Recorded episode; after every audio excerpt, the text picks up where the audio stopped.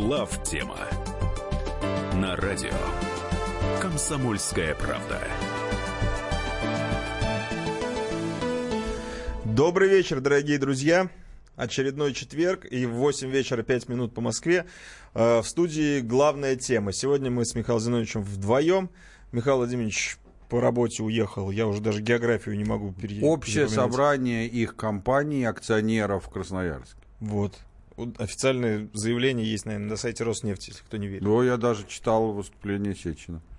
Вот. Да, так что это без обмана. Друзья мои, мы, у нас все по-честному. У меня даже звонил из Красноярска. Да? Да. Миша, в смысле. Ну, понятно. Я думал, Сечин. А нахрен Сечин мне звонить? Сказать, что вот он, он у нас, я подтверждаю. А в этом смысле? Ну, я вроде и так не сомневался. Друзья мои, хотелось бы начать эту программу на мажорной ноте. Поздравляем всех жителей нашей страны и тех, кто сочувствует в плане футбола нашей стране, нашей сборной. Это было круто. Uh, уважаемые дамы, кто не следит, ну, поймите, поймите мужчин, которые вот так вот в неурочный час позволили себе, наверное, лишнего. Ну, принципе, повод позволяет, действительно. А потому кто что, позволил себе? Ну, если ну, гульнуть-то надо было. Ну, по нынешним вот. временам и женщины не брезгуют. Нет, конечно, здорово. Я очень рассчитываю, что вот у меня надежда, что вот игрокам нашим это понравится, что они так между про себя подумают. Ну, деньги деньгами, ладно, но не все же на деньги покупается. Ведь это как приятно, когда ты идешь, а тебя все стараются за руку пожать. Да. И будут стараться продолжать в том же духе. Конечно, голевое чутье, оно только опытом э, развивается, потому что в теории понять, что ты победитель, странно и невозможно, наверное. А вот э, две команды, да, не самые сильные, но зато и не 1-0. Зато и 3-1 и 5 Какие, вам скажу, не самые сильные. Можно подумать, за что за прошедшие 10 лет мы проигрывали только самым сильным. И послабее проигрывали. Да. Ну, как, знаете, эта команда... А она... потом это был футбол красивый, реальный да, футбол, футбол, и даже наши недруги, и то об этом все написали. Даже вот я читал, что немцы, Дершпигель, извинилась, сказала, что вот мы вас смешивали с тем, с чем да. вы сами себя смешиваете в плане футбола. Да, а... но зато, правда, немцы еще одно отличились. Ты не видел? Они, у них долго, э, значит, э, правда, не у них, а в Англии. В Англии, Франц забыл в каких-то uh-huh. основных газетах, не, не желтопрессных.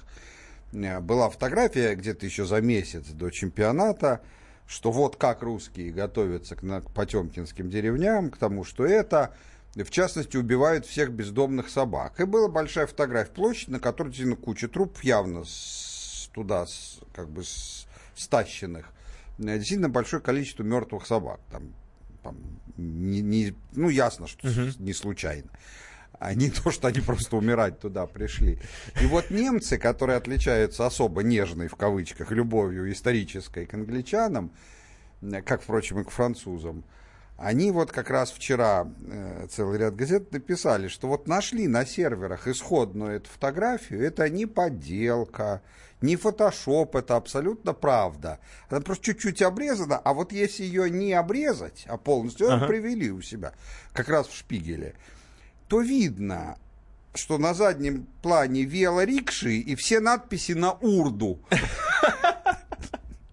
Я, поскольку бывал в Пакистане, то тут никаких сомнений там. Ну, видимо, Пакистан тоже готовился к чемпионату мира таким образом.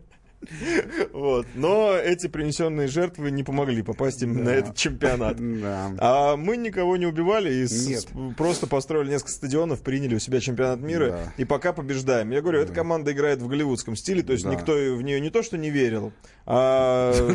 Да, ставки 100 к одному. Да. А она вот, как говорится, из грязи в князи. Дай бог. желаем всяческих успехов и удачи. И спасибо вам, э, команда и Станислав Черчесов, что да. радуете нас да. таким образом. Да. Это приятно, потому что после победы я ходил в центр, и это было по-настоящему прям приятно. гордость и, вызывало. А, а я, я просто выходил из офиса, который тоже, как ты знаешь, в центре mm-hmm. на Новом Арбате, подтверждаю то же самое. Это круто. И после первой, и после второй победы. И я сегодня видел в интернете еще ролик, как поляки шли и кричали «Россия». И Это дорого. это парадокс, Да, но, это, конечно, да. Это, но это дорогого стоит. да, Друзья мои, это, это из серии «Евреи за Гитлера». Вот типа такого. А, давайте перейдем уже к делу, к настоящим новостям. Ну, или условно настоящий. Условно настоящим, да. А, почему-то именно так сформулировалось. Начнем, знаете, с чего? С желтухи начнем. Да.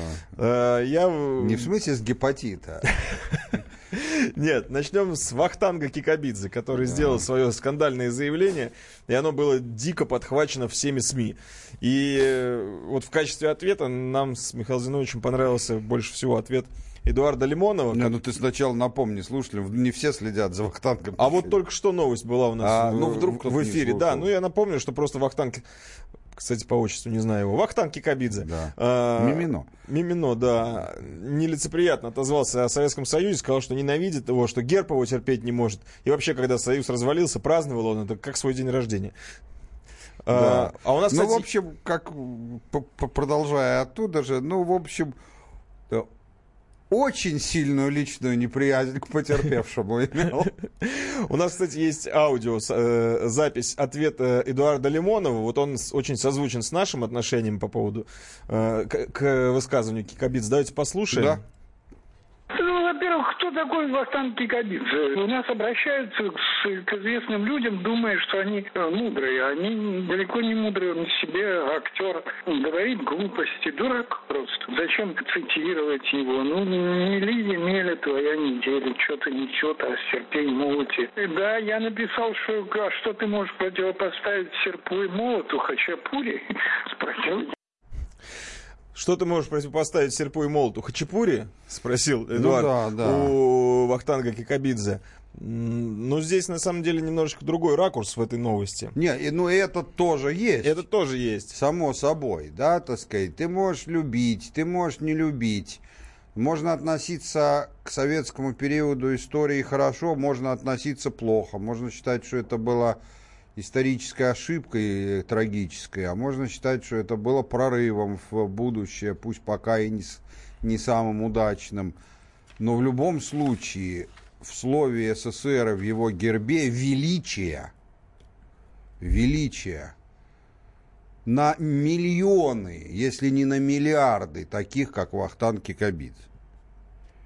Понимаете, это, это очень важно. Вот а, а, есть такой замечательный рассказ Джека Лондона «Страшные Соломоновы острова». И вот э, там в самом начале едущим туда пассажирам э, бывалый там плантатор местный э, объясняет, что а, вот как бы хороший, плохой здесь это не важно. Вот есть опасные люди, есть неопасные. И вот поверьте, что вот в том вот показывая скрюченном там затрапезного вида старички, старичке для любого местного, который на него посмотрит, опасность и в миллион раз больше, чем во всем нашем корабле с пушками и шрапнелью. Вот так вот оно и есть. Вот то же самое относится. В этом смысле это абсолютно верно. Но мне очень понравился подход э, Лимонова. Я с ним абсолютно солидарен. Я считаю, что ну, почему у нас вообще неправильное, даже не в СМИ, а вообще в общественном сознании, в публичном пространстве неправильное отношение. Кто-то что-то сказал, надо реагировать.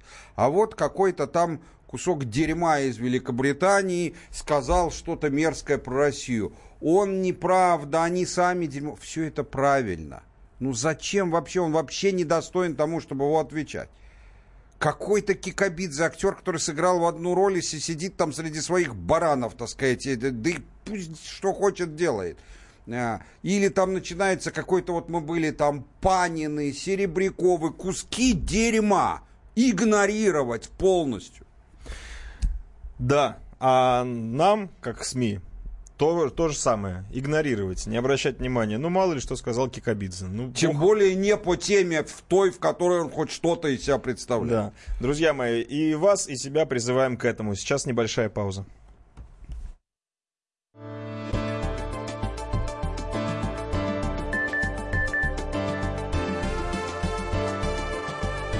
Глав тема.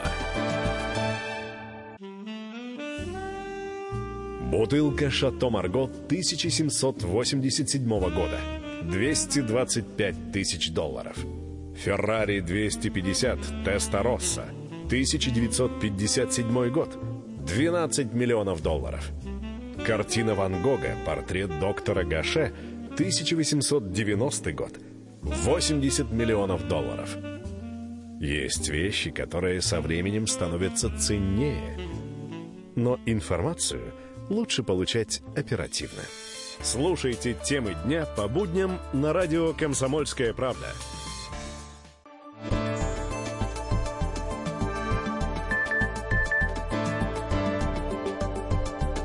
Глав тема на радио Комсомольская правда. Это главная тема в студии Михаил Юрьев и Михаил а Михаил Леонтьева нет. Вот я по, по привычке-то. Илья Савельев, вдвоем сегодня мы. А, небольшое объявление, друзья мои. На, каждый раз буду это делать, каждую программу. Сайт нашей программы главтема.рф на самом деле не просто сайт, а сообщество единомышленников. Сейчас там идет прямая трансляция, видеотрансляция того, что происходит сейчас а в студии. А после того, как выпуск закончится, вы можете его посмотреть в записи на сайте главтемы.рф и также вступить в обсуждение э, тем, которые здесь поднимались, или каких-то каких-либо других, что, например, очень активно делали наши слушатели после прошлой программы по поводу пенсии просто какая-то невероятная дискуссия, которая даже спровоцировала и наше сегодняшнее обсуждение. Во втором часе обязательно по поводу пенсии поговорим. А, Михаил Зинович на сайте появляется, регулярно отвечает, вступает тоже в общение с вами, уважаемые слушатели. Точно э, также на этом сайте есть путеводитель по, по, по темам, то есть главтем проект, который уже не один год длится, а мне кажется, уже лет пять, наверное, мы вместе, да? да? Да, и за эти пять лет очень много тем обсужди, обсудили, и постепенно, и... Там и статьи можно располагать, и да. блоги, и все, что хочешь. Да-да-да, регулярно там э, рубри, рубрифицируются э, по темам выпуски глав темы. Поэтому заходите туда, Самое главное и самое, наверное, интересное еще, что это помимо того, что портал, так это еще и нечто похожее на соцсеть. Почему говорю нечто? Потому что слово соцсеть, оно такое немножечко маргинальное для нас здесь. Но все, все-таки это больше на, похоже на соцсеть. Можно обмениваться личными сообщениями, добавлять друзья и так далее, и так далее. В общем, главтема.рф, друзья мои, заходите и обретайте единомышленников. А мы едем дальше. Итак, следующая тема это нефть и углеводороды. А, на днях с 22 по 23 в Вене пройдет встреча ОПЕК плюс. Повесткой будет... Плюс это мы, чтобы все понимали. А, это мы плюс. Ну, конечно, мы же не член ОПЕК. А, да-да-да, это все-таки они уже начинают нас как-то ну, внедрять. А, не, просто если ОПЕК, то это без нас. А, вот, а я, кстати, этой тонкости не знал. Так вот, основная повестка частичный выход из сделки, но... Э, Не-не, не, а так не называется. А как? Изме... Э, Изменение условий.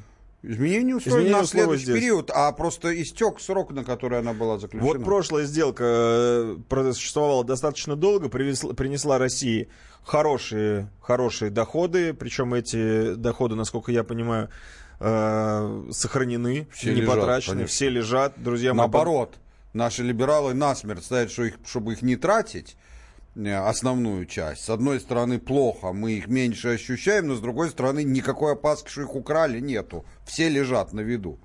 Все лежат. А, вот что нам несет следующая сделка? Не будет ли увеличение добычи как следствие понижения цен на нефть? А уж как следствие, вот то, что будет лежать, оно будет очень медленно расти. Я имею в виду вот этих финансов. Чего ожидать?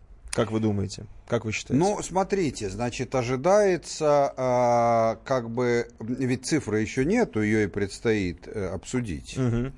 А, э, значит, обсуждается увеличение от 0, от полумиллиона баррелей в день э, до 1,8 миллиона баррелей в день, суммарно. Угу. Ну, естественно, в каждом случае оно будет делиться между всеми участниками пропорционально их добыче, фактической.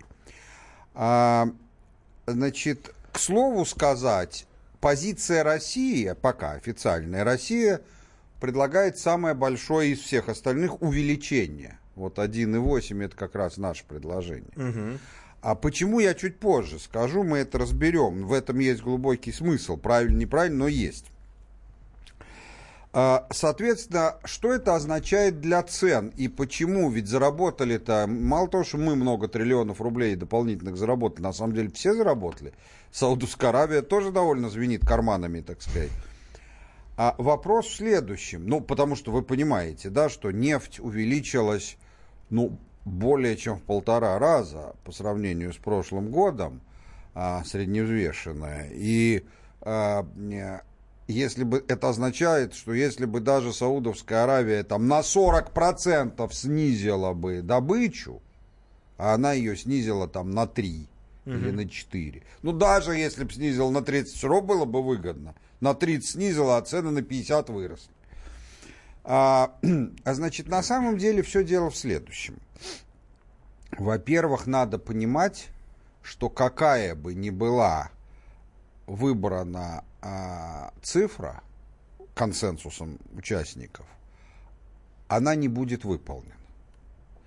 А, реальное увеличение добычи будет меньше. Почему? Объясню. А я еще раз повторяю, механизм решения ОПЕК и ОПЕК+, плюс это не общее снижение. Общее снижение это просто журналисты аналитики суммируют. А это на самом деле снижение по странам. Юридическую, ну на самом деле квази-юридическую, там в суд не подашь, но по крайней мере договорное обязательство участников соглашения это только персонально. Вот мы обязуемся снизить настолько-то, если остальные будут соблюдать, а мы настолько, так, чтобы это было пропорционально нашей добыче. А, то есть никаких, грубо говоря, там юридических санкций не будет, если превысишь? Нет, санкций никогда не бывает. Я сейчас не, не про это. Я говорю про другое. Еще раз повторяю. Вот, допустим, какая-то страна говорит, мы снизим на 100 тысяч. При условии, это все пишут, что другие тоже будут соблюдать. Мы не хотим за других терпеть. Понятно. Но дело в том, что если я на 100 тысяч не увеличу, это не значит, что мои 100 тысяч будут между остальными распределены. А. То есть мои 100 тысяч только ко мне относятся. А целый ряд стран увеличить не сможет. По разным причинам. Иран. Он может увеличить очень намного, как и Ирак. Но им нужны большие капиталовложения. И у них просто их нету. И зачастую это нельзя сделать за год.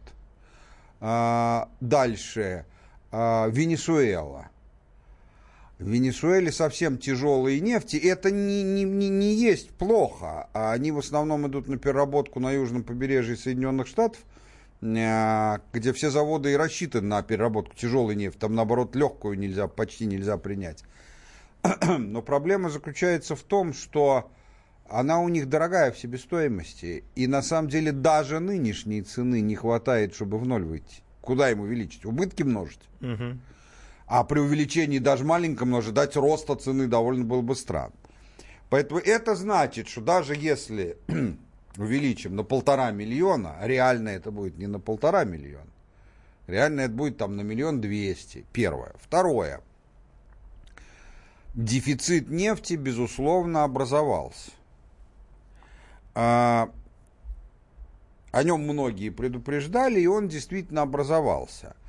А, и в этом смысле а, фора и подушка безопасности есть. Собственно, в этом и есть позиция Саудовской Аравии и России, как двух главных в мире добытчиков. Даже не так, двух главных игроков на международном рынке, потому что мы с Саудовской Аравией добываем практически одинаково, и практически столько же добывает США, но она не экспортирует угу. нефть. Ну, точнее, экспортирует чуть-чуть взамен собственного импорта. Так. Вот. А, она не самодостаточна. Они не самодостаточны, Соединенные Штаты не самодостаточны по ним.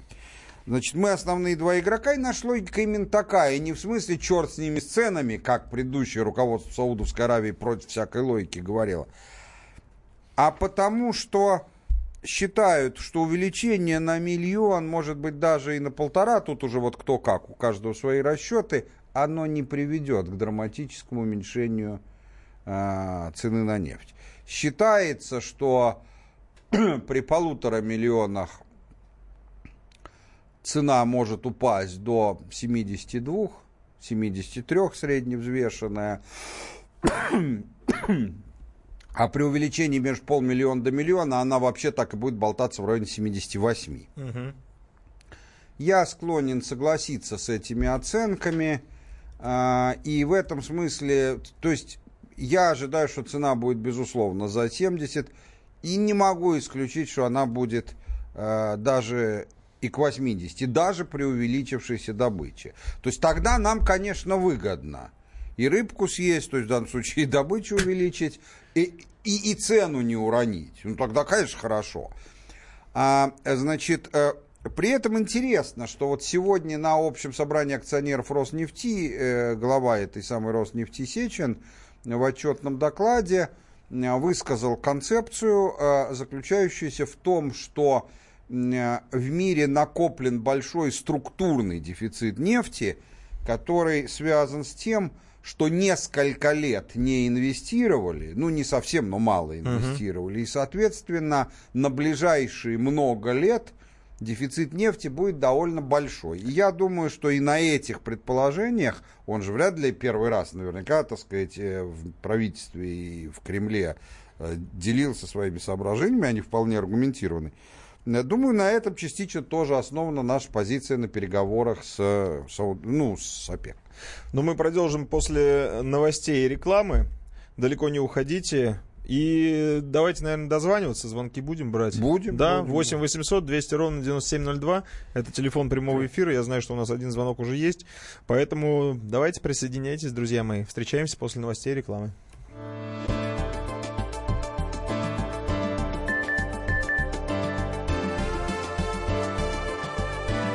Глав тема.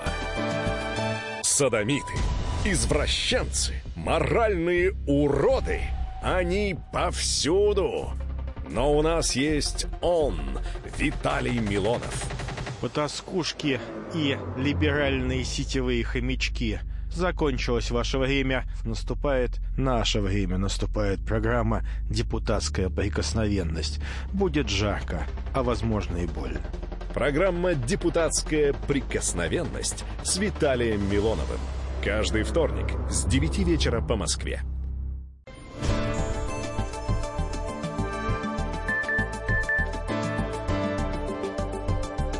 Глав тема на радио Комсомольская правда. Это главная тема. Мы продолжаем в студии Михаил Юрьев и Илья Савельев. Закончили мы но на прогнозе Игоря Сечина по поводу структурного дефицита нефти на мировом рынке к 2025 году. А, ну, не в смысле, что он будет только к 25 году, а в смысле до 25 Да. Сейчас тем более. И причем, кстати, он еще интересное заявление сделал, что уровень спроса на углеводороды к 40 году повысится, хотя еще 5 лет назад немногие верили в то, что по итогам 17-го спрос на углеводороды составит, э, ну, будет расти. Здесь уже цифры пошли, не хочу их приводить, чтобы не путаться. В общем, э, такие вот парадоксальные заявления делаются. И что, наверное, нас не может не радовать. А, ну, в общем и целом, да. А, значит, э, ну, я честно сказать думаю, я в целом я согласен с Сечиным, а, тем более, что его выводы очень аргументированы, он прям рассматривает там по проектно, по, по, по компаниям, по крупным мейджорам, по угу. проектам, а, какие как были проинвестированы, какие заморожены, то есть все это достаточно профессионально аргументировано. Тем не менее, я думаю, что если говорить о тех э, точках зрения, одна из которых, правильно ты говоришь, была, что все, теперь уже нефть будет только падать, спрос, и тех, которые считают, что она будет безбрежно расти, истина где-то в середине. А, да, она продолжает расти, и думаю, что еще будет продолжать расти, если не начнется всемирный экономический кризис такой серьезный. Но тем не менее, я абсолютно уверен, много раз об этом говорил, что мировая экономика очень близка к э, пиковому верхнему пределу спроса на нефть. Не на углеводороды, а именно на нефть. Не на нефть плюс газ, угу. а только вот на саму нефть. А, и а, связано это с тем, а, не с тем, что там переходят там на экологически чистые виды там, а, зеленой энергетики. Этот процесс тоже идет, но он абсолютно маргинален пока по своим масштабам и не просматривается, чтобы это сильно увеличилось. А просто потому, что газ. Газа, во-первых, гораздо больше, чем нефти. Во-вторых, он в себестоимости, если в среднем по миру взять, сильно дешевле, чем mm-hmm. нефть. Как угодно сравнивать. Дешевый с дешевым, средний со средним. Вот. Э, э, и плюс он намного экологически чище. Э, на самом деле спрос на нефть я это много раз говорил, в подавляющей части держится на спросе на транспорте. То есть на подавляющая часть транспорта ездит на нефтепродуктах, но люди не понимают, как мало осталось до начала массового перехода на электромобили. А, причем, когда люди говорят, ну ведь Маск на каждой Тесла, на каждой машине несет убытки. Да несет. Несет, это истинная правда. Это, это гримаса американской экономики, что ты несешь на каждой машине убытком, а твое состояние умножается. Но все дело заключается в том, что ну, ну не все такие плохие управленцы, как Маск. Есть и получше в мире. Ну, ни, один, ни одна Тесла участвует в гонке за рынок электромобилей. Во-первых, да. кстати, как не удивляйтесь, но даже у бренда Лада есть электромобиль, во-первых. А во-вторых, да? э, недавно буквально была новость, что пересадили сотрудников ГИБДД на электромотоциклы и электромашины. Ну, то есть это уже... Да что там, можно электросамокат даже взять на прокат. На прокат в Москве, в Москве где хочешь, можно, да. да, взять электросамокат. Нет, ну, то есть если говорить серьезно, то, конечно, те, кто говорят, все, можете бензиновые канистры уже выкидывать, это, конечно, преувеличение. Э, но в середине 20-х годов э, замена э, электрического транспорта замена обычного транспорта электрическим э, приобретет экспоненциальный характер. Это, конечно, не значит, что электрического будет уже столько, чтобы потребность в нефти упала в разы. Нет. Но для того, чтобы она расти перестала, этого уже будет достаточно. Угу. Вот. Поэтому я думаю, что Сечин прав, но несколько преувеличивает. А, и, в общем, в комбинации с тем, что мы уже сказали, я думаю, что при некотором взвешенном, а иное не планируется, а, потому что сейчас очень дружелюбные отношения, ну, как всегда, после взаимного успеха и, и общего заработка у нас с ОПЕК и с Саудовской Аравией в этом смысле. И я думаю, что при некотором увеличении добычи э, нашим, а, которое будет, видимо, исчисляться там 300-500 тысячами тонн в год, цены э, значимо не изменится, а это значит нам дополнительные денежки. Тут, тут, тут нет причины для того, чтобы переживать. Да, друзья мои, площадей для этой кубышки у нас в России хватит. Места для денег, где куда, зарыть, их, куда да, их сложить, потому где что, где зарыть, да. судя по тому, что наши экономические власти делают, тратить они их пока не собираются. Хотя... Ну, хоть не воруют уже, я говорю, уже же неплохо. Да, да, мы ждем того, кто не будет воровать и будет тратить. Ну, это мечты. Пока мечты. Ну, кстати, по поводу кризиса будущего поговорим и на, на, ну, нужности этой кубышки чуть позже. Сейчас возьмем звонок, который я уже анонсировал. Дмитрий из Ростова-на-Дону по этой теме, насколько я понимаю. Дмитрий, здравствуйте. Здравствуйте. А, добрый вечер, Илья. Добрый вечер, Михаил Зинович. Э, первый раз вам дозвонился после вашего перехода с маяка, ухода с маяка. Просто позвольте несколько секунд э, выразить радость по поводу вашего появления в эфире. Не было вас какое-то время, а теперь вы появились и радуете, в общем, постоянно своим присутствием, своими суждениями. А спасибо, а спасибо. спасибо вам. Э, два, э, может быть, для Михаила Зиновича они оба будут дилетантскими, но тем не менее. В эфире вашей радиостанции, не помню какой передачи, некоторое время назад, поскольку тема горячая, вот по поводу роста цен на бензин высказал, высказано было мнение, что без кабинетных договоренностей, которые Э, ну, как бы предваряет повышение, э, никакого повышения не было. То есть это все было... Не э, кабинетных договоренностей, но действий правительства, вот так скажем.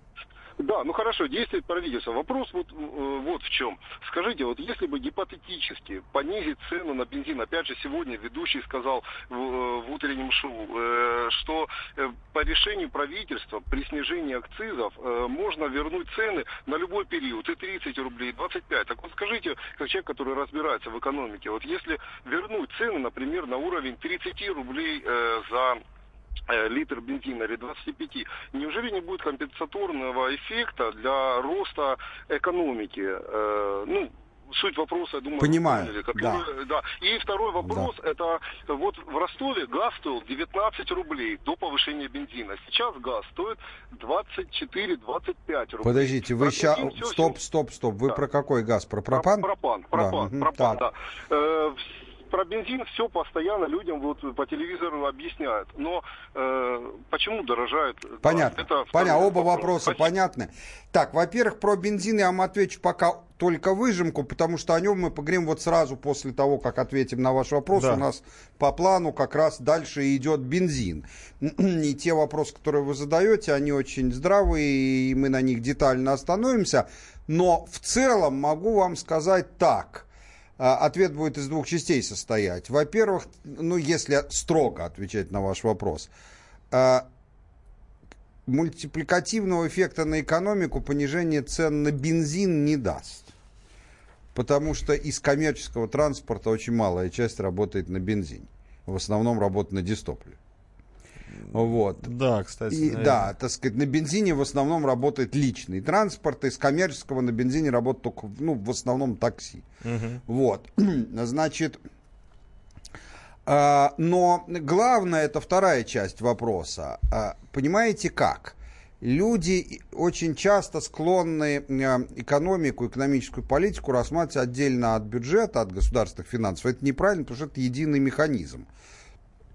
Если вы добиваетесь понижения цен путем снижения акцизов, то это, конечно, хороший способ, если это полезно для экономики. Но ведь при этом государство начинает сильно недополучать денег в бюджет, а вы скажете, да и хрен с ним. Да не хрен с ним, а это значит, что а, упадут зарплаты бюджетникам, упадут пенсии. Или не упадут, тогда начнутся задержки с их выплатой. Ну, потому что, как бы, э, как говорил э, Михаил Васильевич Ломоносов, если где в одном месте присовокупится, то в другом убавится, да? И, соответственно, так оно в данном случае и есть. А, поэтому фокус в том, если ты хочешь, чтобы что-то стоило дешевле, и если ты считаешь, и у тебя есть аргументы, что это даст плюс, а не минус для экономики, а, сделать это так, чтобы при этом еще и бюджет не пострадал, вот это хорошее экономическое решение. В случае с бензином оно есть, о чем мы поговорим чуть позже. Теперь по поводу второго вашего Газ. по- вопроса, по поводу газа. Вы знаете, этот эффект, он носит, абсо- вот правительство, к сожалению, наш Минфин такие вещи вообще не понимает. Ну, то есть задним числом понимает, а при прогнозировании не, не- не может понять, почему я просто из собственных обсуждений э, знаю, и не только Минфин, а в целом правительственные ведомства, что есть чисто психологические эффекты. А, продавец газа, пропана, у него совершенно другие акцизы, у него совершенно другая себестоимость. Это же вообще другой рынок, который никак не связан. Больше того, альтернативы нету. Нет машин, в которые хочешь заливай бензин, а хочешь заливай пропан. Не заливай, точнее. Ну да, заливай его. Заправляй. Заправляй, да. Но вопрос заключ... Не, ну он сжиженный, так что, в принципе, это можно сказать, что заливай. А, но продавец пропана думает, ну, все же платят больше, давай я повышу. Просто так. А, так сказать, потому что это субститутный, по-научному говоря, то есть аналогичный товар. Не надо думать, что это наши жадные предприниматели так рассуждают, так рассуждают любые предприниматели в мире, не в смысле, что они не жадные, а в смысле, что ничего специфически российского здесь нет. Э, Я вам хочу сказать, что э, э, в Америке, например, вот я лично застал, что как только выяснилось, что сжижение и экспорт американского газа вдруг стало очень выгодным делом, и почему-то в течение буквально трех-четырех месяцев, ничтожное количество для этой отрасли времени, цены на сжижающие заводы, на оборудование почему-то выросли на 30%. Это что, за три месяца так изменилась внутренняя экономика машиностроительной области, отрасли? Нет, просто они решили, ну те будут много зарабатывать, мы тоже хотим свою сиротскую доляну. Ну вот так же примерно рассуждают э, продавцы пропан. Да, друзья мои, вот э, человеческий эффект таком смысле слова. В экономическую концепцию и модель не заложен, а надо бы. А зря. А зря. Вот на нем-то как раз-таки все и зиждется. Друзья мои, сейчас мы прервемся на небольшую рекламу. Следующая часть поговорим про бензин, и потом, наверное, до конца часа устроим небольшой интерактив. 8 800 200 ровно 9702, телефон прямого эфира, звоните.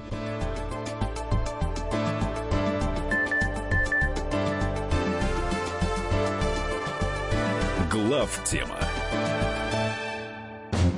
Смертельно больной уралец ограбил ломбард, чтобы поехать в романтическое путешествие.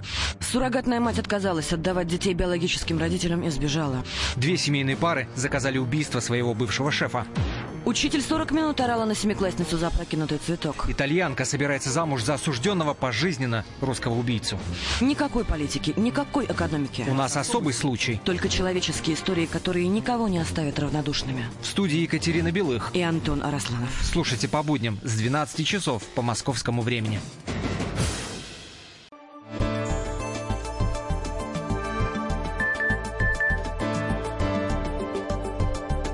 Глав тема на радио Комсомольская правда. Мы продолжаем. В студии Михаил Юрьев и Илья Савельев. Так вот, по поводу бензина. Все мы видим, что цены зафиксировались. Где-то еще, где-то еще чуть-чуть растет, но это мы уже не считаем по сравнению с тем, что было.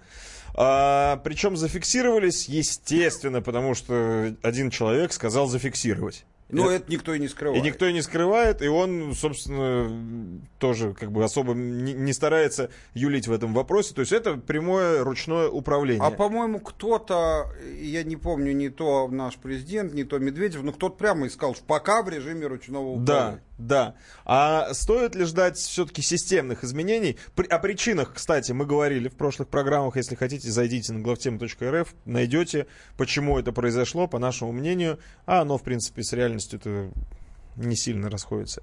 Э, С тем, что говорят в правительстве, может расходиться, а с реальностью вряд ли. А, так вот, о системных изменениях э, стоит ли ждать? А может быть, они уже произошли? Хороший вопрос. Стоит ждать их к худшему изменений. Еще хуже будет. Гораздо Для, не для граждан, а для нефтяных компаний, я так понимаю. Нет, для граждан. Для граждан? Да, для граждан. Сейчас я все объясню. Ну-ка. Никаких загадок тут нету. В том числе это будет ответ на вопрос нашего предыдущего звонившего, Мгм. как мы и обещали. А, Значит, э, э, дело в следующем. У финансового блока правительства есть на данном этапе сверхидея. Они хотят целиком убрать экспортную пошлину на нефть, на экспорт нефти, и заменить ее, э, это маневр, то есть без изменения общего э, изъятия и общей тяжести налоговой нагрузки на тонну нефти, заменить ее вещами типа э, НДПИ, это налог на добычу полезных ископаемых, акцизов и так далее. То есть э, другими видами, которыми, что очень важно, облагается добыча или производство. В равной степени внутри страны и на экспорт. В отличие от экспортной пошлины, где облагается только экспорт. На продавая внутри она просто не, не распространяется. В чем здесь смысл и как это следует оценивать и какие у этого мотивы? Это очень важный момент. Что такое экспортная пошлина? Если спросить у людей, я просто знаю, почти все отвечают, что это механизм а, сверхналогов, а, изъятия а, дифференциальной ренты основной части, то есть сверхналогообложения нефтяной отрасли. А, что, в принципе, вполне справедливо, потому что, ну, в конце концов, она добывается из земли, из недр, которые являются у нас, даже те, которые разрабатывают частные компании, все государственной собственностью, поэтому у нас есть лицензии, в Америке нет никаких лицензий, потому что недра в частной пользовании находятся. Значит, и, соответственно, э, это механизм вот такой так, перекачки вместо того, чтобы была просто госмонополия. На самом деле это ответ неправильный, потому что да, конечно, она играет роль э, сверхналогообложения, но его можно делать и другими способами. Его можно делать, можно установить э, дополнительный вот этот вот сверхналог не с каждой тонны экспортной нефти, а с каждой тонны общей нефти. Считать это и администрировать одинаково легко.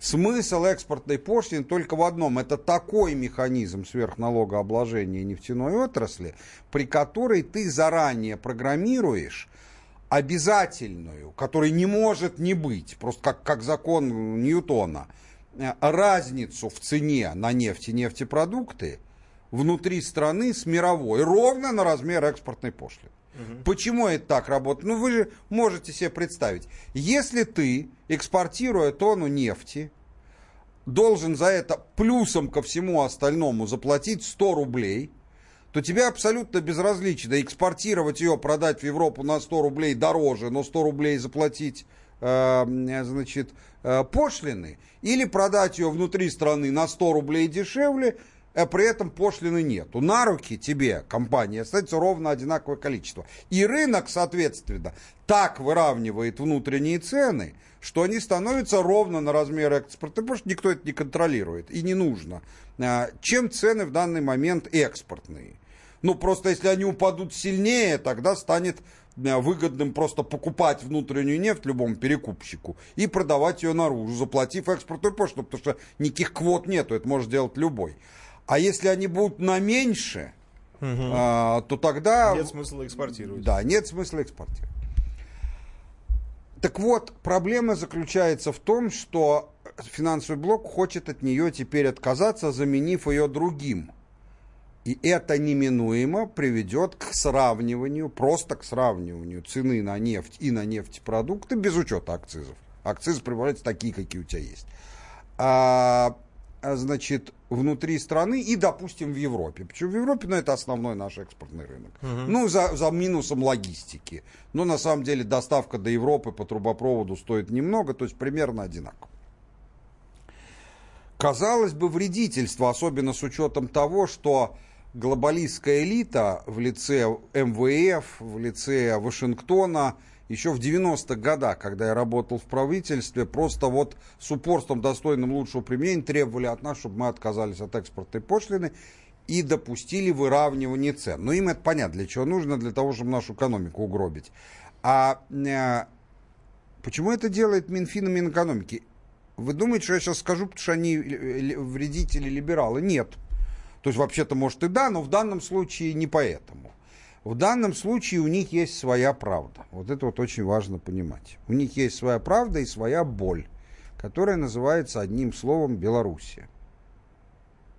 Дело в том... Не ожидал я прям услышать сейчас а, Белоруссия. Я объясню. Дело в том, что в Белоруссии сейчас, ну, обобщенная Беларусь в равной степени относится к Казахстану и так далее, но в основном эта проблема существует именно про Белоруссию. Дело в том, что в Белоруссии, а, она же с нами член Евразес, угу и поэтому при отправке нефти туда никакой экспортной пошлины нету. И Она... все гонят через Белоруссию. Теоретически Белоруссия должна взимать такой же, как у нас по подписанному соглашению, экспортную пошлину.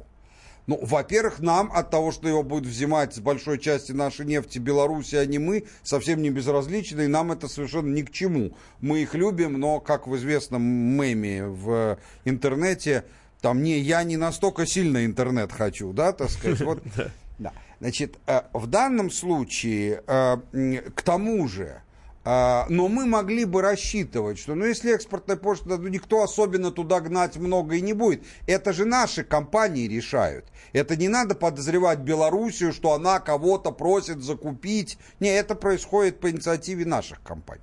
Но просто там в Беларуси реально есть лазейки через переработку, через возврат часть денег. То есть, грубо говоря, получается сверхприбыль в размере экспортной пошлины, часть из которой достается Беларуси, а часть достается а, значит, российской компании. И это очень плохо. Я хочу, чтобы вы понимали, это то же самое, как вот, допустим, у нас там э, десятки тысяч километров государственной границы, но вы понимаете, что если хотя бы на одном километре из них таможни не будет, то есть ли она на остальных десятках тысяч, не имеет никакого значения. Это действительно проблема. Это действительно проблема, и, и, и Минфин прогнозирует, что это будет ухудшаться.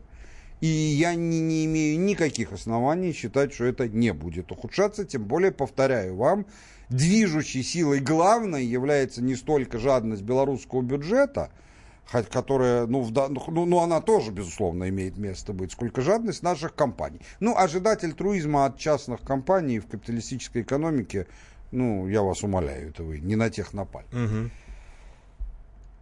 Что тут можно сделать? Кстати, надо отдать должное. Роснефть как раз выступает постоянно за сохранение экспортных пошлин. А, Это единственная причина, почему их до сих пор не отменили. Там аппаратный вес. Хотя при этом Роснефть действует против логики. Я думаю, что Сечин просто никак не может внутри себя отделиться от функции главы, замглавы администрации или вице-премьера по энергетике, которым он был. Э, И потому что с точки зрения интересов компании Роснефть, конечно, лучше, чтобы было так. Ну да. А есть ли тут какой-то выход? Есть.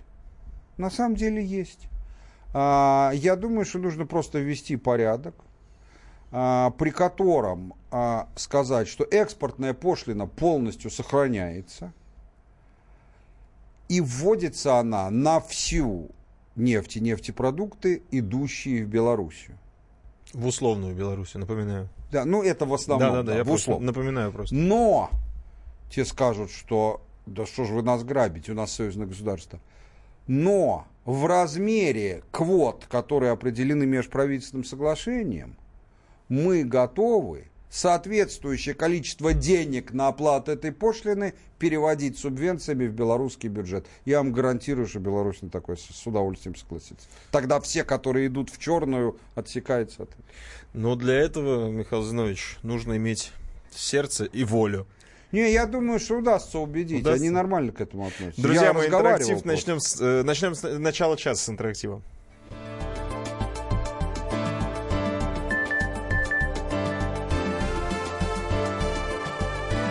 Глав тема Прекращаю свою деятельность на посту президента СССР. А и на небе. Илья Ковальчук! Я не верю своим глазам! Это с нами уже явно было. Это дежавю. Воспоминания о прошлом, о том, что было в детстве и молодости, то, что мы бережно храним в памяти. Программу «Дежавю» слушайте по будням с 11 вечера по московскому времени.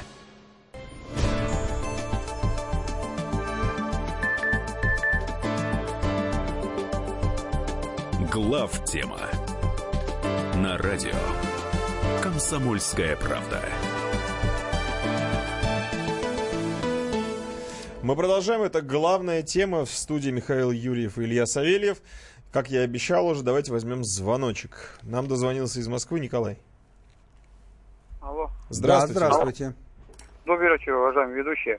Вы знаете, в начале программы зацепило, конечно, высказывание Кикабидзе о Советском Союзе. Но вы знаете, ведь э, грузинские цари были не дурнее, по-моему, Кикабидзе, когда и Александр царь еще к Ивану Грозному обращался о защите от персов. И Александр, э, и Георг 12 трактат, знаете, Георгиевский, да? Да. Вступление э, Грузии. Вы знаете, мы пролили столько крови вместе. Я чувствую, что в Кикабидзе просто э, боль. Понимаете, боль за то, что это компрадорская власть, эти коммунисты, извините, за, как после убийства Сталина, они уничтожили страну, великую империю. И мы сейчас сидим на обломках, мы как нищие сейчас сидим. У нас везде анклавы, анклавы какие-то, Калининград, Приднестровье, э, Крым. Вы понимаете, какой позор? И мне кажется, у него просто звучит боль такая за страну, за великую страну, за которую мы проявили все вместе кровь. Я Крым-то не понял, каким образом. Крым? А вы что думаете, кто за Крым воевал? А Богдан Хмельницкий, а казаки, а наши казаки, а Не, запорожцы? не, ну Они- понятно. Вы правы, понимаете, но вы знаете, что я вам хочу сказать? Вот боль за потерянную, начиная с Хрущева, ну сначала это медленно шел процесс, а потом при Горбачеве обвалился, за прогаженную Великую Империю, я боль чувствую у вас и вполне ее разделяю. А вот в словах Кикабидзе я ее не увидел. Она могла бы быть, только я увидел а, другое.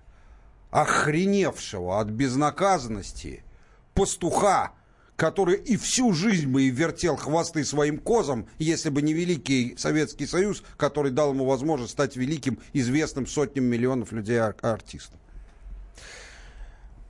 Напоминаю, 8 800 200 ровно 9702 это номер телефона, чтобы дозвониться в прямой эфир сюда, в студию. Давайте такое правило введем, чтобы дозваниваться по теме, которую мы обсуждаем. И да, плавно. кроме последней 15 минутки, где можно уже будет... Да, да. где можно будет, но я думаю, что мы ее тоже заполним содержанием, потому ну, что вот судя по, по нашей верстке у нас есть чего сказать.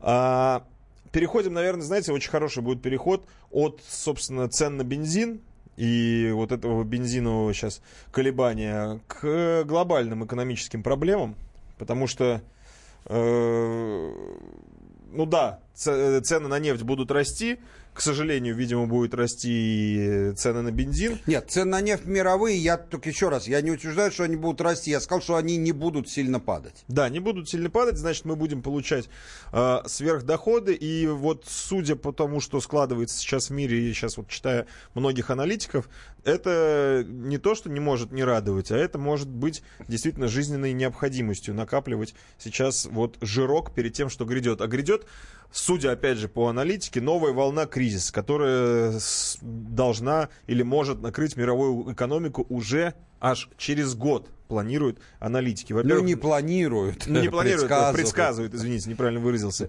Михаил Зинович, насколько это вообще э, актуально вот эти высказывания и насколько они могут Ну, сбыться? вы знаете, это же речь идет не про какие-то алармистские там крики, это серьезные анализы, там, ну, так, в качестве примера, допустим, есть э, так называемая, сейчас мы видим, э, есть инверсия, а, э, значит, есть инверсия доходности долгосрочных облигаций американских по сравнению с краткосрочными.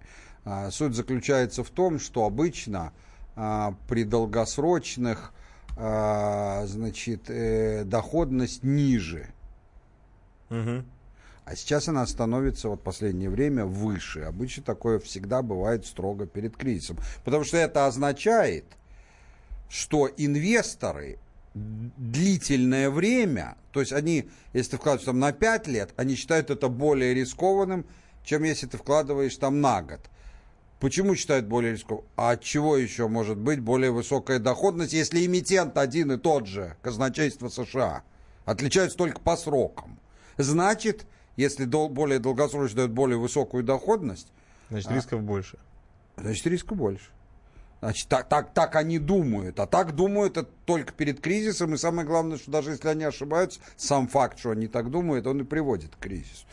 То есть в этом смысле э, я напоминаю, что Леонтьев, это даже не Леонтьев с Юлием, а именно Леонтьев, э, в том числе в своей передаче «Однако» и так далее – а, предсказывал кризис э, довольно давно, с начала 2000-х годов.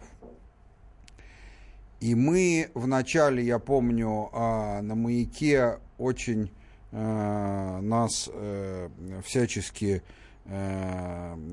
звонившие часто говорили, вот, так сказать, что-то не видно вашего да, кризиса. Вы предсказывали, а где он? А где он? Потом кризис разразился, издевательские звонки прекратились, теперь опять а Потому что нет денег а, на телефон.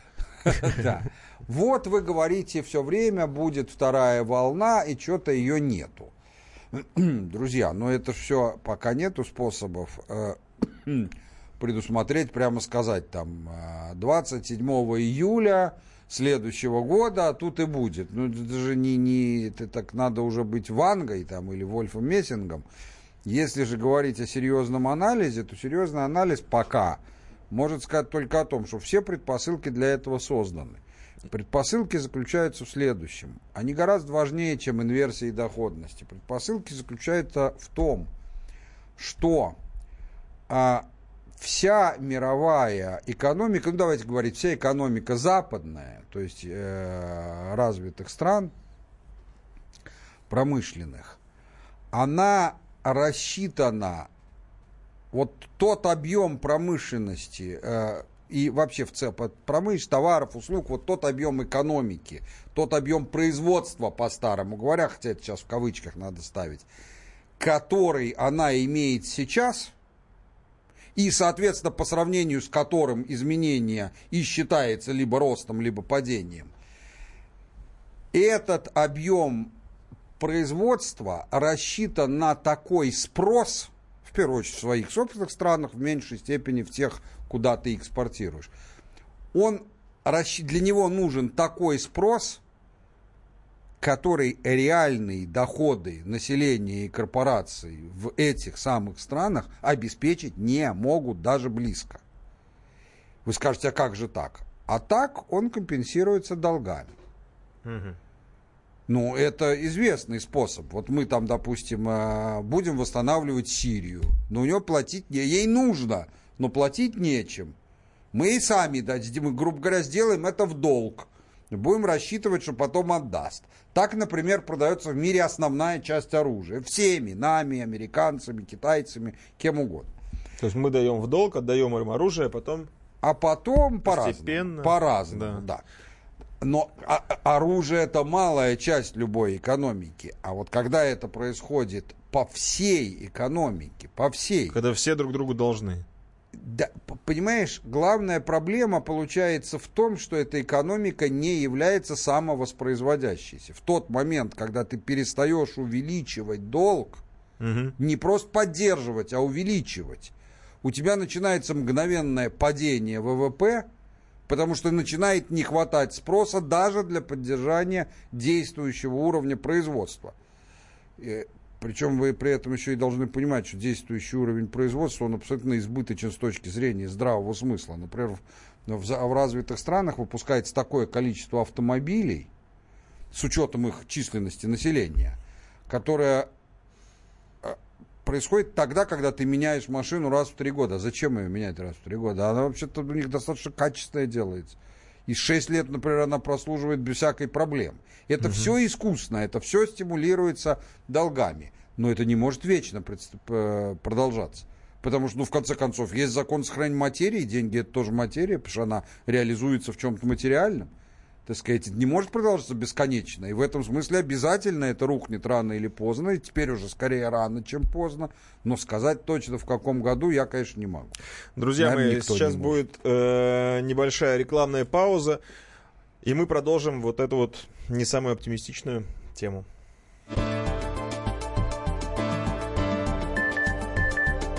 Глав тема на радио Комсомольская правда. Рецепт приготовления лучшего утреннего шоу от Михаила Антонова и Марии Бачениной. Это очень просто. Берем главные темы из интернета. Добавляем щепотку экспертов. Затем обжариваем главную тему желательно с двух сторон. Периодически приправляем все это мнениями слушателей. Иронию и сарказм добавляем по вкусу. Наслаждайтесь. Утреннее информационное шоу «Главное вовремя» с Михаилом Антоновым и Марией Бачениной. Слушайте по будням с 7 часов утра по московскому времени.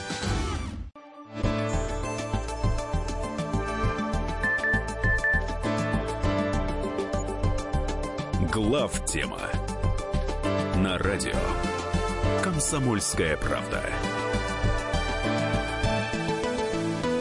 Это главная тема. В студии Михаил Юрьев и Илья Савельев. Продолжаем обсуждать э, будущий грядущий кризис. Пока говорим о причинах и почему так ситуация сложилась.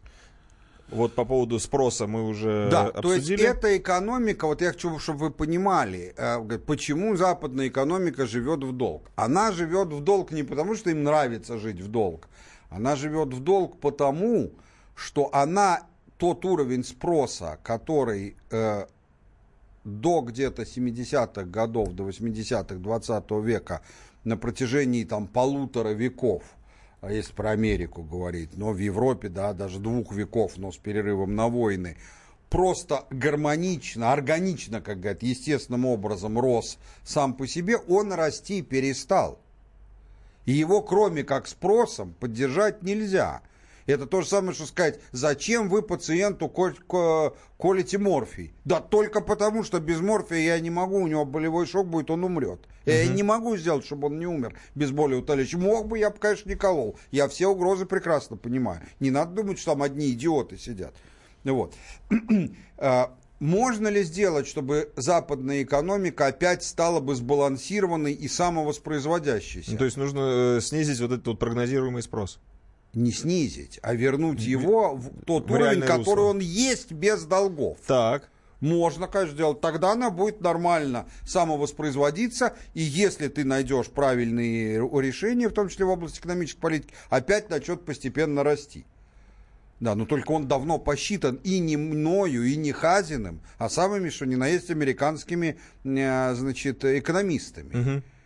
Но это будет означать падение реального жизненного уровня по сравнению с нынешним. Вот реально, то есть чего, сколько ты по факту покупаешь. А, примерно на 30-35%. Это означает, чтобы это было не такие сухие цифры, это означает переведение жизненного стандарта американцев на уровень 70-х годов 20 века. Я уж не говорю о том, что ни одно общество не, обычно, кроме как во время войны, не может выдержать э, э, недовольство, возникающее от чисто экономической стороны этого. Но главное, что это еще ни для кого политически неприемлемо. Как это так? Мы сияющий Да. град на холме, капиталистическое государство и либеральная демократия это вершина человеческой мысли, а оказывается мы по жизненному уровню толчемся уже полвека на одном месте. Не, это давайте, да, не, как говорит Comedy Club, нет ли у вас другого конкурса, да, так сказать, это нас не устраивает. Поэтому вот и вся проблема. И долг стал, по сути, драйвером э, роста вот этой вот экономики. Единственным. Единственным драйвером. И, кстати, хочу... Не, за- не единственным. Она, конечно, как любая экономика, расчет за счет там появляются какие-то новые отрасли и так далее. Но это просто значительный ее кусок. Забери долг, и вот этот кусок исчезнет, а он составляет треть. А мы страна, насколько я знаю, наверное, вот в, в этом списке одна из э, белых ворон, потому что наш долг равен нету там, ну, его. ну да, Ну давай, да. давайте на уровне погрешности. Нету его. Нету его. Да. Да, ВВП это- у нас где-то 120 триллионов. Ну да, считай 2 Рублей. триллиона долларов, да, 100, 120 триллионов можно считать. Плюс-минус. Причем, да. Э, э, я вам скажу так. Долг, какие бывают долги? Вот в, э, в Европе считается, что самая такая вот финансово сбалансированная, самая такая здоровая экономика из больших – это Германия. В Германии долг 85% от годового ВВП. Это самая такая аскетическая экономика. В Надежно. Италии, где считается экономика тоже не из худших, например, там 140%, в Америке 130%. То есть, если бы мы, допустим, сделали, довели внутренний долг до 40% ВВП, ну, хорошо, до 30%, это считается вообще незаметно. Причем так консенсусно считается. Значит, при 120 триллионах это означает, что а, даже 30% это дополнительная мобилизация для экономики, если ты это делаешь через бюджет так, чтобы э, в экономику это впрыснуть, а не просто там э, зарплату карману, бюджетникам повысить. А, Это означает там 35 триллионов. Это колоссальные цифры. Надо вам сказать, что я и те из моих единомышленников, кто предлагает перейти к массированной эмиссии, а размеры этой эмиссии никогда не указывали даже близко такие большие, как 35 триллионов. Там Мгм. никто не указывал никогда больше 15, которых было бы выше крыши, чтобы запустить вот этот мотор экономического роста. А а здесь может гораздо больше, тем более, что главное опасение либерального блока, что это приведет к инфляции, ну, по всем книгам считается, что внутренний долг к инфляции не должен приводить. На самом деле внутренним долгом даже Сталин широко пользовался, как вы знаете, тогда, ну тогда это носил принудительный характер, ну какая разница, суть же в данном разговоре суть от этого не меняется. Поэтому, а, поэтому я считаю, что да, для нас это огромный запас. И слава богу, что сейчас вот уже начались разговоры, и, видимо, к этому придут. Хотя, конечно, нельзя это делать до того момента, как возникнут здравые, хорошо продуманные программы, что с этим делать. То есть куда деньги Куда тратить? деньги деть, и предложений-то много. Но надо, чтобы это было не так, чтобы их было украсть полегче, а вот все-таки, чтобы они хотя бы не целиком на эту, цель, на эту цели пошли. И для нас это возможность, одна из серьезных возможностей запуска. А вот э, сначала про долг хочется закончить. Правильно я понимаю, что эти долги уже никто отдавать не собирается, потому что ну, они просто носят какой-то астрономический характер? Ты знаешь, это не совсем так. А, отдавать их при той покупательной способности доллара или евро, которые есть сейчас, их, конечно, отдать нельзя, долг такого размера. Но его можно обесценить. Мгм. Ведь государство, когда продает облигацию, она дает гарантию своим суверенным всеми средствами, а, что э, вот податель всего, если там тысяча долларовая облигация, получит тысячу долларов. Что можно будет купить на это тысячу долларов? Никаких гарантий правительство ни- никогда, ни при каком внутреннем займе на себя не берет. Поэтому а, можно обесценить. Еще раз повторяю, проблема не в том, что он будет отдан или не будет, хотя это тоже важная проблема, но она меркнет перед тем, что даже если его отдать, если его перестать наращивать постоянно, То все то их экономика не может работать. Нынешняя. Ну вот я- Когда-то могла, сейчас не может. Я Это чему- вот постиндустриальная экономика. Да, друзья мои, приятно познакомиться. Вот именно. А, я к чему вел-то? Я к тому, что, в принципе, если эти долги висят, и их никто не собирается давать, и их нужно обесценить и обнулить, то... Не, это один из вариантов. Да, но этот кризис вот тем людям, которые этими долгами заведуют, в принципе, выгоден даже, получается так. Обнулить и, и обрушить эту систему, чтобы заново потом Слушай, ну лица. ты посмотри, да, вот нас постоянно наши слушатели говорят, вот вы недооцениваете марионеточность западных правительств, включая американское, что реально миром правят, так сказать, толстосумы. Э, Толстосум просто все потеряют. То есть, как вы это себе представляете? Есть правят, если они марионетки толстосумов, то этого точно не произойдет. Ага. Тут вы уже определитесь, да? То есть так все-таки этот, этот процесс... Ну, лично министру финансов, если он при этом сам свои личные деньги все в золоте держит, ну да, ему все равно. Но как должностному лицу, ну как это ему может быть все равно, если экономика рухнет при этом? Тогда давайте двигаться э, дальше по этой э, тонкой тропинке скользкой. Э, То, что делает сейчас наша экономическая власть. Во-первых, мы вышли, насколько я знаю, достаточно серьезно из американских э, ценных бумаг. Это Правда, ска- перешли в евро. Но это, для этого нам нужно парадигму пересмотреть. У нас Мгм. колониальная финансовая система, именно не экономическая, а финансовая, но она в большой степени преде- предопределяет и э, экономическую. И в отличие от нашей внешней и внутренней политики, и частично даже в отличие от нашей промышленной политики, экономической, макроэкономическая и финансовая политика у нас абсолютно зависимые. В идеологическом плане это не то, что там какие-то агенты сидят. А У нас колониальная система долларовая в полной мере, и это надо очень глубокую перестройку сознания и смену кадров для того, чтобы это было не так. Единственное, что хотел бы добавить, что надо понимать, это вообще совершенно справедливо пишет, раз уж ты Хазина Мгм. упомянул, что никто не знает, когда этот кризис разразится. Вот, из, вот его реальные механизмы. И понятно, что он ну, нельзя на своем таланте кризисных менеджеров, которые американцы демонстрируют, действительно, без всякой иронии говорю, ну, вечно не продержишься. Когда-то это рухнет, неизвестно когда. Но, конечно, курс Трампа на сворачивание мировой торговли и протекционизм, Да. он, конечно, не обсуждаем сейчас, правилен он или нет, но он, конечно, ведет к повышению цен. А повышение цен это тормоз спроса. А тормоз спроса это причина кризиса. Совершенно верно. То есть это вполне может оказаться именно тем спусковым крючком, который его э, вызовут. Мгм. Хотя надо сказать, что сам по себе уровень э, цен вовсе, то есть повышение цен как результат протекционизма совершенно не обязательно вреден для страны. Э, В мировом соревновании любая страна, на мой взгляд, должна стремиться к тому, чтобы производить все, что можно, не хуже, чем другие страны по качеству и по уровню, но совершенно не должна стремиться, это ложная цель, чтобы производить не дороже. Потому что если какая-то страна, где рабочий получает доллар в день, представляет тебе товары, которые такие же по качеству, как твои, но более дешевые, то если ты посчитаешь все, в том числе сколько тебе поступает в бюджет, то ты выяснишь, что для нации в целом это дороже, хотя на магазинной полке лежит дешевле.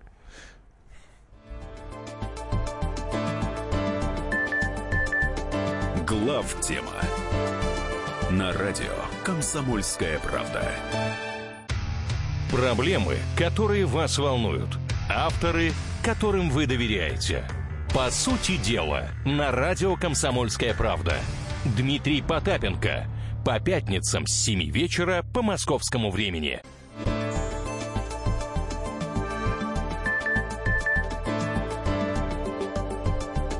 Глав тема На радио «Комсомольская правда».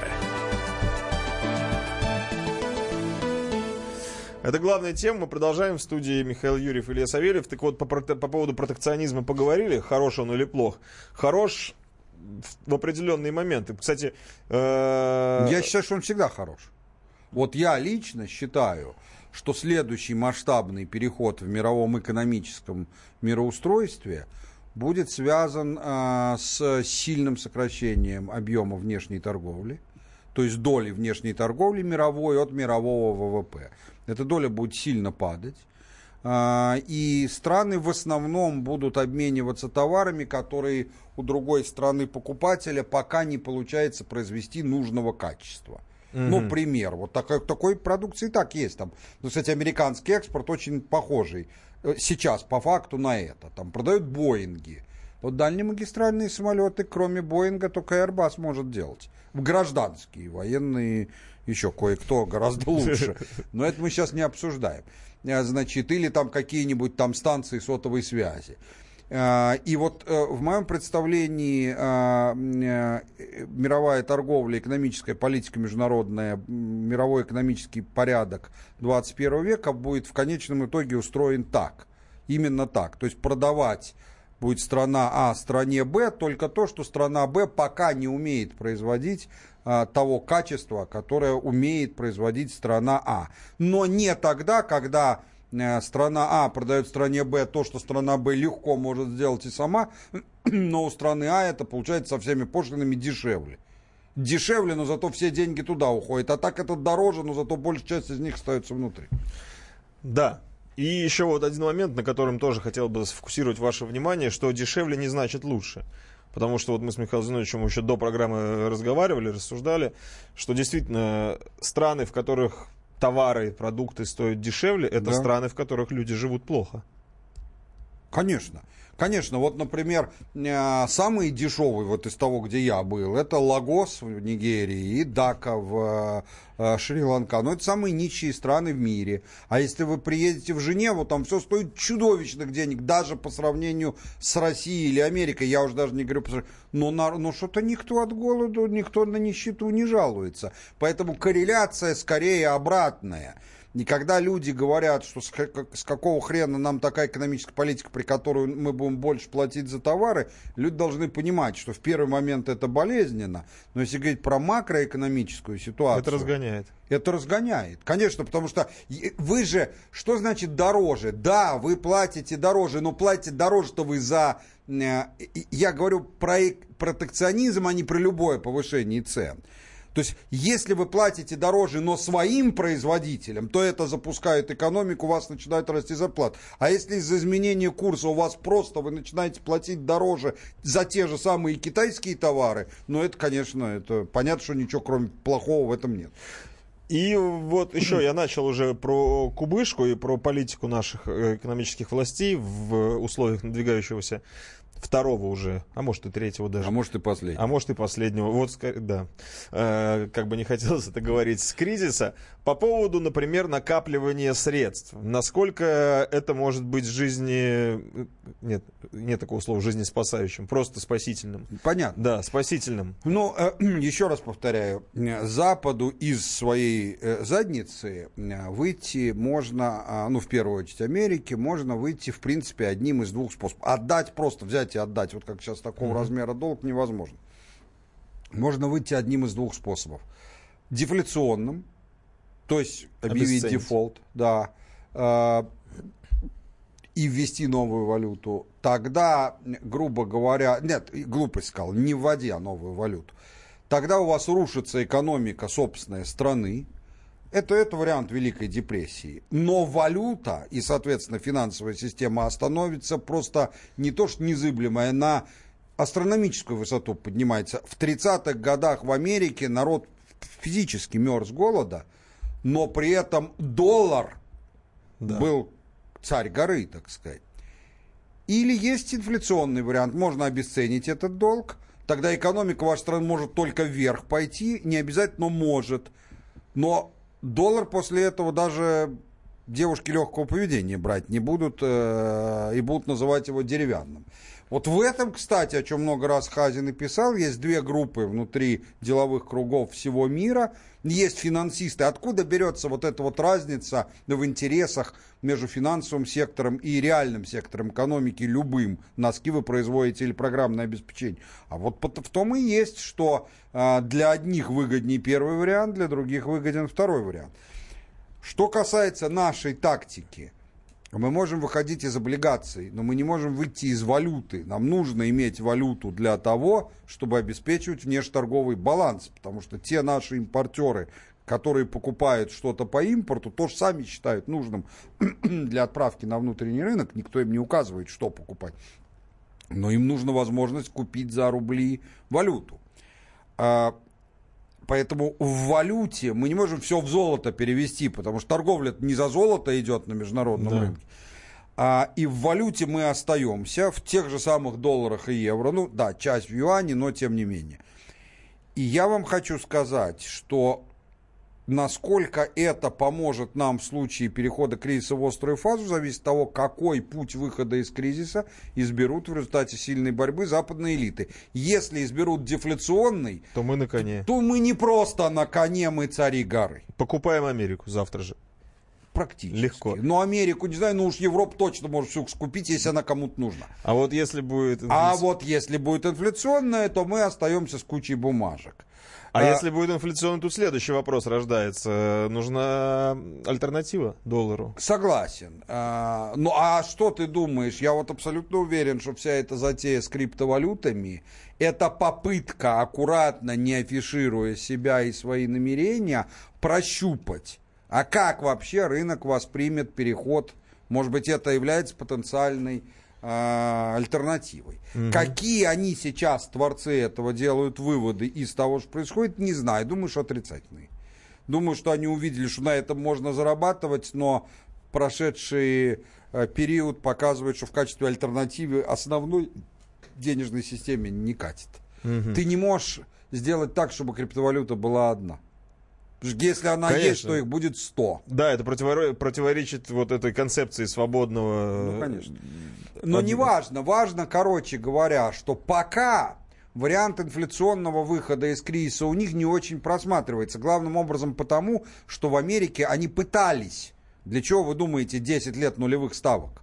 Они пытались запустить инфляцию, только она не запускается. Вы скажете, как это может быть? Очень легко. Доллар – резервная валюта резервная валюта по своему определению является самым лучшим способом сбережения. Ну, не вложения, а просто сбережения. Вот те 3 триллиона у китайцев. Например, да. И, соответственно, американцы выпускают кучу дополнительных долларов на рынок. И вместо того, чтобы вызвать обрушение рынка, его тут же расхватывают для того, чтобы спрятать в кубышку.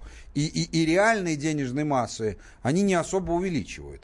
Поэтому пока не особенно просматривается инфляционный вариант, а это значит, что если он начнет что-то изменится, что-то придумает, начнет просматриваться, это будет, я думаю, нашим э, властям, тем более, что у нас там всякие есть такие, так сказать, не совсем экономические, но там, тем не менее, весьма полезно и эффективно работающие ведомства типа службы внешней разведки, которые, так сказать, я думаю, что они заранее за какое-то время поймут, что дело идут к этому, и у нас будет время на то, чтобы сбросить доллары. Поэтому пока, в принципе, политика сбережения, а, она, безусловно, а, разумна. Хотя, повторю то, что я говорил много раз, если мы поменяем наш подход а, к макрофинансовой политике, сделаем так, чтобы она перестала быть колониальной, и в частности введем а, мягкое валютное регулирование, то тогда золотовалютных резервов для поддержания а, а, баланса внешней торговли потребуется даже при вдвое больше торговли, чем сейчас, гораздо меньше, чем сейчас. Это значит, значительную часть резервов можно будет просто пустить в экономику. Даже не как займ, а просто как... Ну что ж, друзья, вот э, есть, есть еще надежды. Я предлагаю взять звонок. Кирилл из Москвы нам дозвонился. Кирилл, здравствуйте. Да, здравствуйте. здравствуйте. Я надеюсь, что вы его раньше возьмете все-таки. Но, а, значит, э, хотелось бы подытожить и сказать более конкретно, поменьше. Э, мое мнение, что развитие западной экономики э, заканчивается войной. Война – идеальный способ уничтожения долгов а, всего сущего, то, что есть на, на земле, чтобы все это настроить заново. новый запуск экономики. И я думаю, что Третья мировая война э, не глобальная, а какая-то в каком-то участке, это, скорее всего, Россия, Европа и какие-то другие страны, но не Америка, э, как они думают. Вот. И по поводу вопроса к вам. Внутреннее потребление, давайте вернемся к нашей стране, к реальности. Вот «Газпром», например, мог бы подключить все дома в России бесплатно к газу. И э, на это бы мы напечатали деньги, взяли бы их, как вот вы говорите, инфляционные деньги, куда их девать. Мы могли бы на инфляционные деньги э, построить свои самолеты и продать их себе, себе же самим, не покупая Боинги и Airbus. Вот у нас, э, что вы скажете по поводу роста внутреннего потребления и использования э, напечатанных денег для развития внутренней экономики? для увеличения спроса внутри страны. Спасибо. Ну, что я вам могу сказать на это? Вот если одной фразой сказать, что приятно послушать умные речи. Говорю без всякой иронии, без всякой издевки. Считаю ровно так, как вы. Э, считаю, что ровно так и надо делать. Э, ну, с определенными нюансами, но в общем именно так и надо делать. Э, но это абсолютно невозможно сделать, пока у власти находится значит, российские либералы у экономической власти. Потому что для них это то же самое, что мусульманам сказать, все хорошо, но надо свинину начать есть. Ну, так сказать... Хотя бы по праздникам. Нет, постоянно и водкой запивать. Да, ну то есть для них это вопрос самоидентификации. Это абсолютно немыслимо. Но если говорить не про них, а про то, что можно и нужно сделать, если перейти к э, э, неколониальной экономике, то, конечно, безусловно, можно сделать так. Больше того, я вам скажу больше, из-за сокращения э, резервов Э, э, потребных резервов для обеспечения внешней торговли при мягком валютном регулировании, при введении мягкого валютного регулирования, это даже не инфляционные деньги. Угу. На это более чем достаточно просто потратить, там, не знаю, 300 миллиардов долларов из 500, там, без малого к тому моменту будет 500, которые лежат в ЗВР. И это это бы... живые деньги, они никем, никем не напечатаны, самые настоящие деньги. И это бы серьезно запустило процесс у нас внутри страны. Ну, если при этом еще сделать, чтобы воровали хотя бы не, не, не 50% от выделенного, то да, конечно, очень серьезно. Друзья мои, сейчас будет небольшая рекламная пауза, после чего продолжим. И я надеюсь, что еще один звонок до конца эфира мы сможем взять. Спасибо.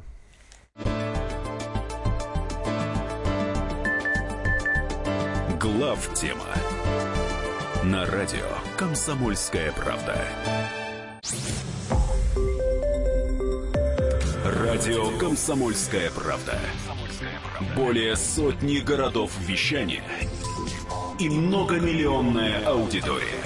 Челябинск 95 и 3 FM. Керчь 103 и 6 FM. Эм. Красноярск 107 и 1 FM. Москва 97 и 2 FM. Эм. Слушаем всей страной.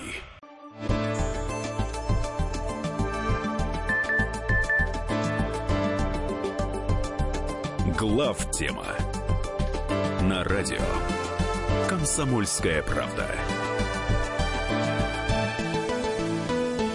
В студии Михаил Юрьев и Илья Савельев. Вы знаете, мы посоветовались и решили, мы хотели по пенсиям поговорить, продолжить, но уже, наверное, не успеем, поэтому давайте сделаем эту часть интерактивной. 8 800 200 ровно 9702, это телефон прямого эфира, звоните, дозванивайтесь. И вот э, Кирилл, по-моему, уже нам только что звонил и так с упреком нам сказал, могли бы и раньше взять. Друзья мои, ну, программа имеет свою определенную логику, и как-то посреди фразы прерываться и брать звонки, уж простите, не можем себе этого позволить ради красоты эфира и все все-таки лаконичности и законченности мыслей. А, это Вы сейчас... же нас и будете потом упрекать. Конечно, я сейчас очень мягко это все пытаюсь вам объяснить. Надеюсь, вы понимаете, о чем речь. Ну что ж, давайте вступать в общение. Вадим из Подмосковья дозвонился. Вадим, добрый вечер. Да, добрый вечер. Здравствуйте. Жалко, не добрались до пенсии, но все равно я такой легат от Давайте. экономики пенсии. Вот эту пенсионную реформу затеяли при абсолютно больной уродливой экономике. Я имею в виду, что нас, наше население депрофессионализировано, люмпинизировано. И мы завозим настолько хлам из-за рубежа всякий, который, вот наши безработные люди, миллион охранников, здоровых мужиков, которые геморрой сидят, вот и по, по вахтам ездят, значит, по 15 суток от семьи отрываются, могут спокойно у себя дома делать эти вещи. Такие вот метизы мы возим из Китая. Алюминиевые изделия продаем им за бесплатно, не продаем, продаем бесплатно электроэнергию, алюминий, а возим готовые у них изделия. Я не понимаю, вот андроиды кремлевские, они что, элементарных вещей не понимают, что у нас серая экономика 40%, 26 миллионов населения нигде, что все таксисты, охранники, особенно в провинции, заводов нет, ничего. Вообще, ну, как это? Разрулите, пожалуйста, в эфире. Ну, я на самом деле много раз... Во-первых, то, что вы говорите с подавляющей частью этого, я абсолютно согласен, и все мы абсолютно согласны. И, и я, и Михаил, и Илья. Вот ровно так же мы и считаем. То есть то, что вы говорите, для нас это совершенно не маргинальная точка зрения. А если сказать, э, и вы абсолютно правы, что вся наша проблема, не вся, но значительная часть пенсионной проблемы, которая действительно сделает пенсионную реформу абсолютно неизбежной, она связана с тем, что у нас не работает экономика. А, причем а, я, как вы знаете, сторонник повышения всегда был пенсионного возраста. Если бы у нас экономика работала, его все равно надо было бы повышать.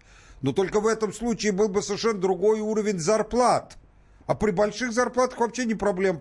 Тебе не хочешь выходить в 65, вноси взносы частные э, в частный пенсионный фонд или в страхование жизни и получай частную пенсию, начиная с 60. Кто тебе мешает?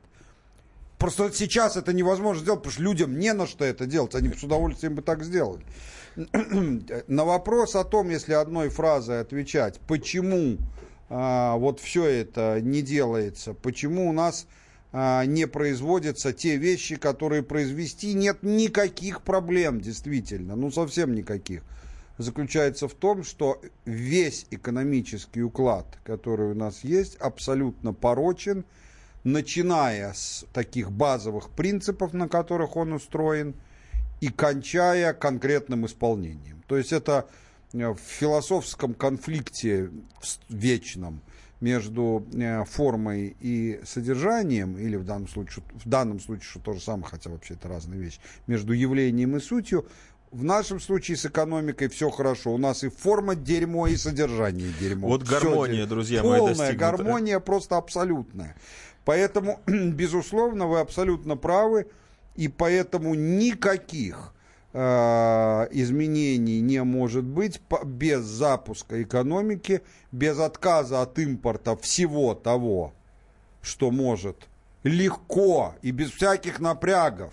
Это не широкофюзеляжный дальнемагистральный самолет сделать может производиться и должно производиться у нас, и одновременно без категорического такого же ограничения, что каждое рабочее место, которое может быть занято русским, ну, россиянином, должно быть занято россиянином. И ввозить рабочую силу может только в том случае, когда действительно физически некому работать, а не то, когда миллионы людей э, работают э, охранниками и э, персональными водителями, чего нет нигде больше в мире, даже в гораздо более, э, значит, э, богатых странах. Э, и, и сами эти люди, их упрекать не в чем, у них совсем не такая большая, большая зарплата и совсем не такая легкая работа. Упреки не к ним, упреки к тем, кто создал этот уклад, при котором они занимаются этим, вместо того, чтобы охранником работать на заводе, кстати, и получая больше,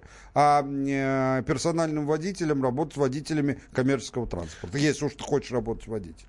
Да, но тут надо не забывать тоже, что мы вступаем в эру роботизации, пока еще не так сильно и активно, но это тоже неизбежно, и человеческие рабочие места будут уходить. И как раз-таки вот в этой эре постмодерна блогеры, водители, охранники, это вот то, что нас ожидает. И не факт, не факт. Э, надо понимать, что э, один из римских э, мыслителей в Древнем Риме писал, что вот совершенно четко можно сказать, что никогда не появится городов э, больше, чем Рим по размеру, а в Риме тогда было около миллиона человек населения, по одной простой причине. Ну, поскольку пропорционально вырастет количество лошадей в качестве транспорта, то навоза будет так много, что убрать его не представляется возможным. И это правильно. Только человек этот не знал, что вместо лошади изобретут Э, не сильно более экологический вид транспорта под названием автомобиль, но все же навоза конкретно не дающий. А к чему я это сказал? К тому, что все прогнозы в такого рода, они всегда могут оказаться ошибочными. Может быть, роботизация приведет к этому, а может быть, просто самая распространенная э, профессия станет погонщик роботов. Погонщик роботов. Это хорошо. Давайте возьмем следующий звонок. звонок. Михаил из Москвы. Михаил, давайте быстренько это сделаем, чтобы успеть ответить на ваш вопрос. На ваш вопрос. А, э, здравствуйте. Здравствуйте. Добрый вечер. А, два маленьких замечания. Про погонщиков рабов хорошо писал Ефремов. А для мусульман самое страшное это пить э, перебродившую виноградную лозу. Так что водка для них не так страшна, как Но это только при расширительном, как Да. мне сами мусульмане говорили, толковании. Да, да. А основной вопрос вот в чем. Что помимо чисто экономических э, институтов, завязанных на государство, есть надгосударственные транснациональные компании. А вот как они, вот э, они в каких моделях заинтересованы в настоящее время? Потому что основное, э, так сказать, ощущение, что вся либеральная идеология, она, в общем-то, если перевести на русский язык, это просто свобода э, любого финансового действия, она направлена на то, чтобы усилить влияние именно вот этих транснациональных финансовых и остальных корпораций. Э, что они будут? Я понял. Вы знаете, ну, как, как и вы, начну с замечания, вы не, не до конца, не вполне правы. Э, На самом деле, при э, даже очень глубоких изменениях в финансовой системе, она у нас главная, все дефекты самые базовые именно в ней, даже при введении валютного регулирования это совершенно не автоматически означает какое-то ущемление интересов транснациональных корпораций. Легко могу себе представить, что Coca-Cola в России это может и не заметить. Это как сделаешь? Может сделать, чтобы очень даже заметила и даже прекратил свои операции. Может сделать, чтобы не заметил. Больше всего э, заинтересованы в сохранении нынешней, ну, кроме наших э, правительственных либералов, в нашего колониального финансового уклада не транснациональные корпорации реального сектора. Больше всего заинтересованы международные спекулятивные фонды инвестиционные, работающие на валютном рынке. Это вот, чтобы просто было абсолютно четко понятно. Если же вы спросите меня, ну хорошо, а вообще и с теми, с другими, с крупными международными игроками, как быть? А, а- они же будут недовольны. А, да я даже не знаю, как это сказать. То есть я это могу очень коротко и емко сказать. Я просто не знаю, как это со- соблюсти закон при этом. Типа и хрен бы с ними, да, так сказать. Это их проблемы. А почему мы должны беспокоиться? Э, Это ведь только в представлении птенцов гнезда Чубайсова слово инвестиции в экономику и слово иностранные инвестиции это синонимы. Типа других не бывает. Ну, наши, ну откуда они? Это ерунда, поскольку все инвестиции подавляющей части должны быть внутренние, и поэтому ну, у нас э, из- из-за границы не придут инвестиции. Да и слава богу. Во-первых, они и так не придут ни во что серьезное и хорошее. А во-вторых, э, если э, вдруг и придут, так и без них обойдемся. А, И кроме того, вот предыдущий наш звонивший говорил о войне, что лучший способ для них это война с одной очень важной оговоркой. Маленькая и победоносная. А вот с нами это не очень прокатывает. Да, друзья, видите, все дело в деталях на самом деле. Да. Потому что я сначала хотел заступиться за транснациональные компании, а потом вспомнил, что у нас-то у России нет транснациональных компаний.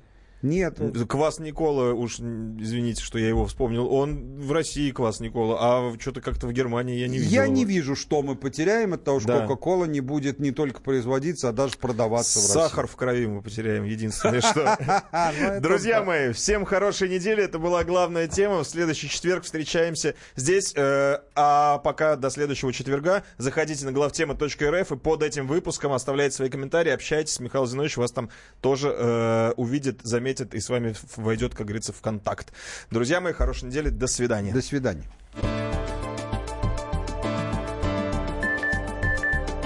Глав тема на радио Комсомольская правда. Проблемы, которые вас волнуют. Авторы, которым вы доверяете. По сути дела, на радио «Комсомольская правда». Егор Холмогоров. По понедельникам с 7 вечера по московскому времени.